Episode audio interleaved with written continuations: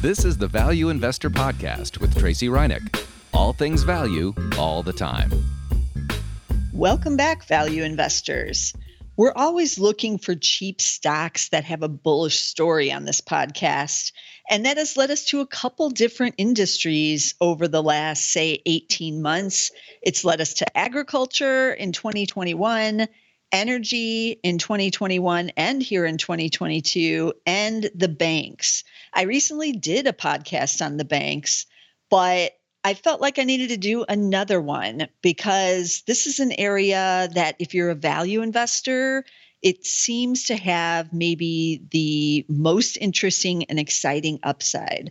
So, I recently saw one of the top bank analysts being interviewed on CNBC. I don't know if anyone else saw this uh, segment, but it was Wells Fargo's Mike Mayo. And he was on there, of course, talking about the banks. He covers the large banks. He is considered to be one of the top analysts out there on the banks. And that's been kind of a lonely place to be for many years, right? He, he if he was doing it in 2008, all of those bank analysts were definitely in the spotlight and under the gun in 2008, 2009 during the financial crisis.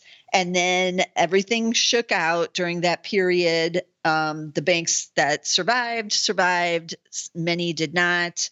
But then there became this kind of uh, period of normalcy somewhat with the stress test still being endured, and then finally the Federal Reserve allowing the banks to start to pay dividends again and reward shareholders.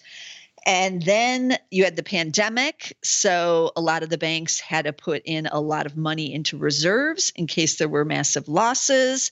So that shook up the banks again. But now we're coming out of the pandemic, um, and the Federal Reserve is uh, you know, raising rates, and that usually is good for bank earnings. Um, and so now here we are with the bank analysts maybe coming back into the spotlight because their industry could be coming back into the spotlight. So Mike Mayo covers the large banks. But you could, if you saw this interview, literally see his excitement about the future in the industry during the interview. And as a value investor, I sit up and take notice at that because nobody likes the banks, right? Other than energy, it's probably the second most hated sector. Nobody's really into it. And, but yet here was this analyst, like literally just, you know, not giddy, but very excited to be talking about his area of expertise on CNBC. So he mentioned a few key things that I was like scribbling these notes about. And that's what I wanted to talk today on the podcast. So he said bank valuations are at their cheapest in 20 years. That's pretty cheap, right? And as a value investor, I start to listen in. Like, even if I'm doing something else and someone is is on CNBC or Bloomberg or Fox Business and they say something like that, I, I kind of tend to stop my typing and tune in about what what are they even talking about? Um, because you don't hear that very often. You know 20 years is quite a long time period. Uh, he talked about how the spread between the loans and deposits or the net interest margin was at its lowest ever during the pandemic so that's only going to improve, is what he's saying. And so, usually, when you have the lowest ever type of scenario and the industry has been in a bear market, those are usually signs, signs of a bottoming of some kind. So, uh, that happened during the pandemic. The energy, remember, on crude, it went negative during the pandemic, negative pricing almost never happens.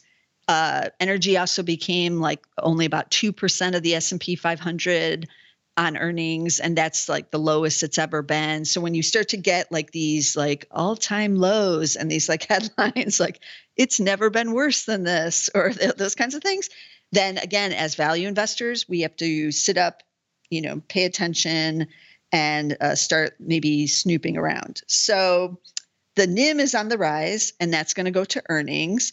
But the CNBC uh, anchors started asking him, well, what about a recession, right? That's the fear that's out there. We're going into a recession most likely in 2023. I think most people are in agreement about that. Hopefully, it is just uh, a mild recession. That's what everybody is hoping. But won't that hurt the bank earnings because banks are lending out they're um, you know big driver of the economy and if that is slowing or contracting, then banks are not the great place you want to be. We've already seen some of the impacts of the slowing on the banks with their mortgage revenue, right? Like those banks that are big mortgage lenders.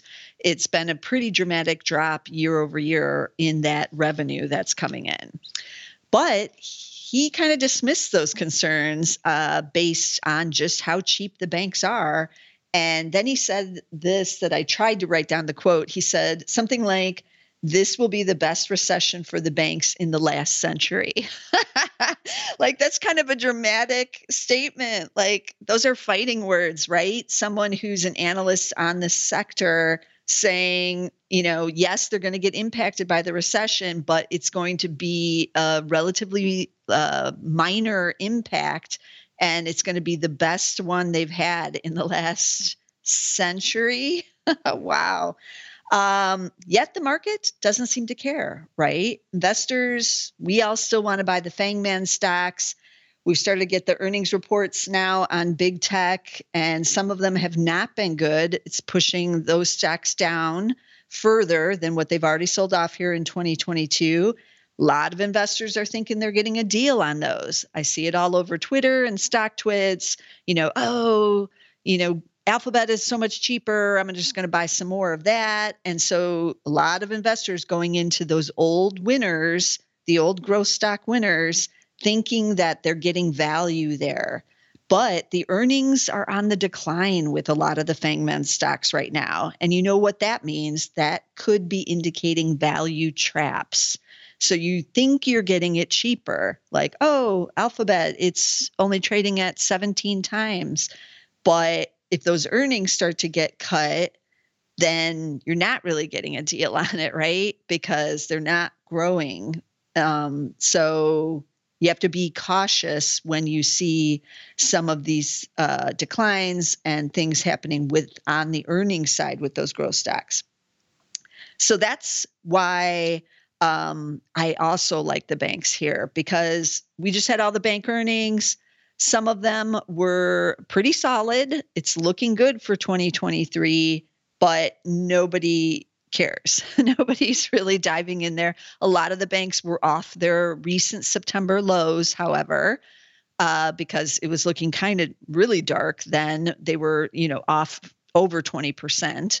And so they bounced off those lows, but still very cheap here and still a lot of value in these banks. So Mike Mayo's top pick when he was on CNBC and even just when I've seen him in general the last couple of weeks has always been the Bank of America, ticker BAC. It's currently a Zacks number three hold right now. Uh, the PE is at 11. The price to book is really cheap. It's at 1.18. So remember, a lot of the bank analysts say buy at the price to book of one and you sell at two. So it's not pricey here at 1.2 or 1.18 and it's on that lower end. Uh, earnings expected to be down 10% this year, but it's all about next year, really, with these banks as the Fed continues to raise and they see better net interest margins there. 2023 up 17%. And how does that look? That looks at $3.75 versus $3.21 here this year. He uh, also said he expects, expects Bank of America shares to double in the next 12 to 18 months. That's pretty bold call too. It's one thing to be just bold, oh, I like the banks or whatever, but double? When was the last time they doubled? I can't remember. um, it's been a while, right? Uh, so that's pretty bullish. And I know what you're thinking. I hate the banks. But that's true of any sector that has been in a bear for a long time. And this has been the bank stocks have been in bear for, uh, you know, basically 14 years here. And even if the pandemic was the ultimate bottom. This year it's been a real struggle, like I said. Um, you know, what is, did I even put, oh, I didn't even say what Bank of America, oh no, here it is. Oh no, I only did the five years. So Bank of America, five years is down 25 or no, up 25.7% over the last five years. then, and I know without even telling you that that's not good because the S&P 500 was up almost 50%, so basically almost double what Bank of America has done. So whenever I see something like that, I do think like Warren Buffett, you know, he's been patient all these years in his big Bank of America holdings.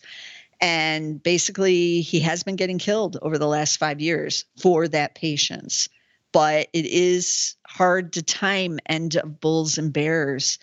And so he's not trying to time it. He's admitted he cannot market time. And so he's just sitting there waiting for the time when the bull will return. Now, over those five years, you could have been in Alphabet. It's up 87% in the five years. Microsoft is up 181%, and Amazon is up 113% in that same five-year time period. Or you could have just owned the S&P 500 index, up about 50%. So yes, the banks have been in this long-term bear market. That's why we all hate them, right? like it's just it's going almost not nowhere, but almost nowhere. And so why should I be in that if I can just buy Microsoft instead? Except all bear markets end and um, seeing Mike Mayo, the excitement that he had, and just him talking about the future of the banks, how cheap they are, makes me think that this is why there's an opportunity in the banks and not so much an opportunity in these other FANGMAN stocks I was just mentioning that are coming down off their highs. They appear cheap, but that's the value trap, right? So again, this has been 14 years um, of pain, but you know maybe now is the time. So even this year, oh, I see here, Bank of America is down 19% this year. Still hated, but Mike Mayo thinks that's the real buying opportunity. What was another stock that he mentioned during the interview? He sa- talked about US Bancorp. That's like kind of a hidden gem to him. USB is the ticker. They just got approval for a big acquisition that they've been waiting on for a while. That's going to go to the bottom line. Year to date, USB is down 24.5%. That's what I mean about being hated. That's pretty nasty there. It's about uh, you know, even worse than the S&P 500 for the year. PE is 9.5, price to book is 1.5, so not as cheap as um, Bank of America. It's also a number three, but dividend is yielding 4.6. That's pretty juicy. Bank of America was what 2.5, not quite as good. Um, so you're getting you're getting a lot to be uh, patient with U.S. Bancorp. They're out of Min- Minneapolis, Minnesota. So they're one of the big regional banks. Then um, I took a look at just to see out of the big banks who was the top of the big banks? Were there any Zacks number one ranks? Because we did just get most of the earnings in for this group. And surprisingly, no, there were no Zacks number one ranks, but there is one number two. And that is JP Morgan Chase is the number two. JPM is the ticker. Year to date, these shares are still down 22%, but they have bounced off the recent lows. So we're in a mini rally here when I'm recording this on October 26, 2022, but still cheap. PE of 10.5, price to book is 1.4, dividend is yielding 3.3% with JP Morgan. Then I looked at a couple of the other big uh, regional banks that I like a lot. Yes, I've mentioned the same ones over and over because why not? Uh, they're cheap and they are some of my favorites. PNC Financial is one of those. PNC is the ticker. They're in Pittsburgh. Year to date, down 19%. That also is Zacks number three. PE is 11.3 times. Price to book is 1.4. And that dividend is yielding 3.7%. And then the fifth one is KeyCorp, ticker KEY. It's number three as well. It's down 22.9%, so just about 23% year to date. PE is 8.3 Price to book a little pricier, 1.5, but a nice dividend of 4.4%, and they are in Cleveland. Now, there's others on the list, various regions.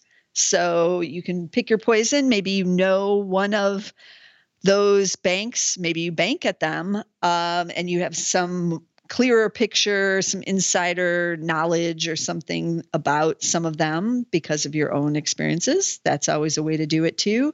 But you can also check on Zacks.com for a lot of the um, for the rank and for many of this other financial data and kind of see what is happening with earnings on Zacks.com as well for some of these. But um, I was thinking some of the banks I own in various of my Zacks portfolios were were just terrible, and I I can't believe how oversold they are even after earnings.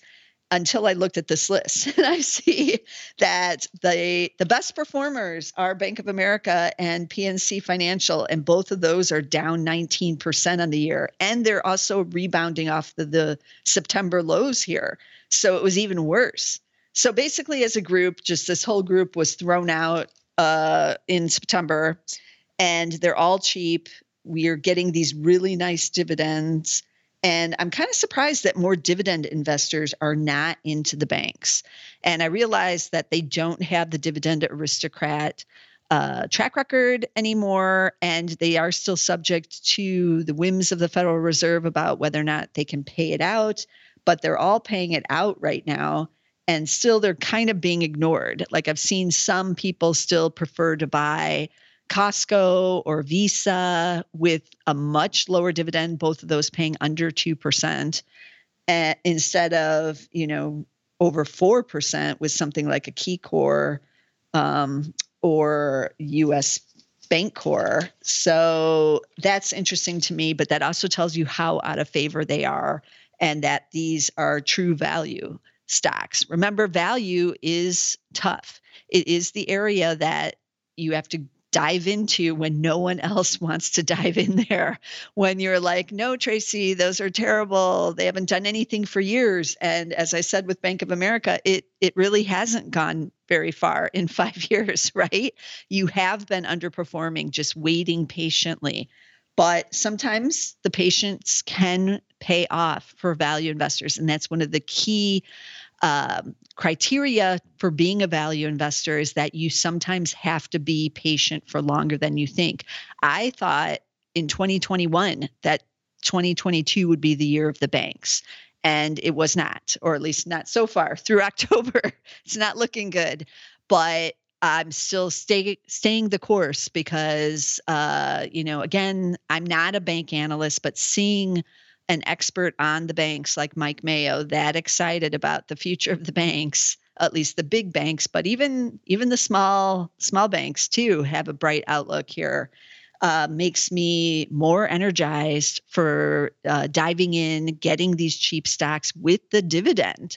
I'm I'm into dividends here in 2022, and I'm liking these payouts. So those are all things you know to keep in mind for those of us who are the value investors. It's not about getting into the FANGMAN stocks just because they've sold off some um, because the earnings just are not looking like what we want them to look like as value investors. But it is about finding these areas that have been beaten down, ignored by Wall Street, even hated by investors, and then diving in when no one else is in there. And a lot of these takes a strong stomach to get in, even, you know, Bank of America, even just these big name ones.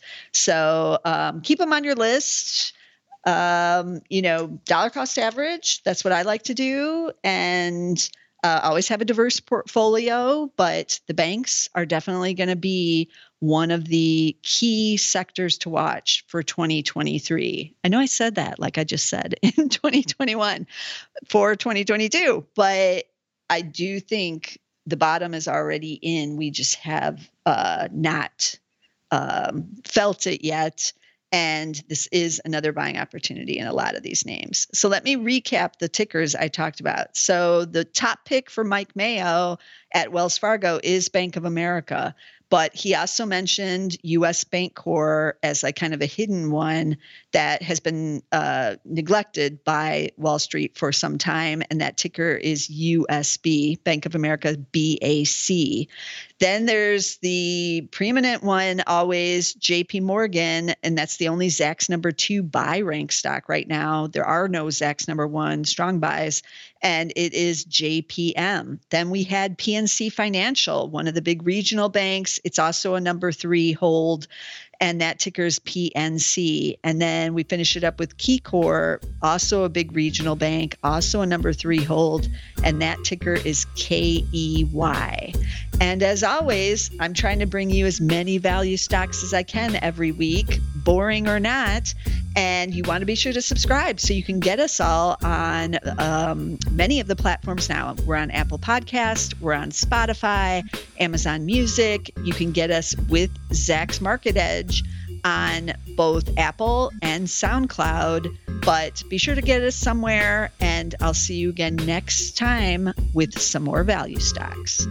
This material is being provided for informational purposes only, and nothing herein constitutes investment, legal, accounting, or tax advice, or a recommendation to buy, sell, or hold a security. Do not act or rely upon the information and advice given in this podcast without seeking the services of competent and professional legal, tax, or accounting counsel. Publication and distribution of this podcast is not intended to create, and the information contained herein does not constitute an attorney client relationship. No recommendation or advice is being given as to whether any investment or strategy is suitable for a particular investor. It should not be assumed that any investments in securities, companies, sectors, or markets identified described were or will be profitable. All information is current as of the date herein and is subject to change without notice. Any views or opinions expressed may not reflect those of Zacks Investment Research as a whole.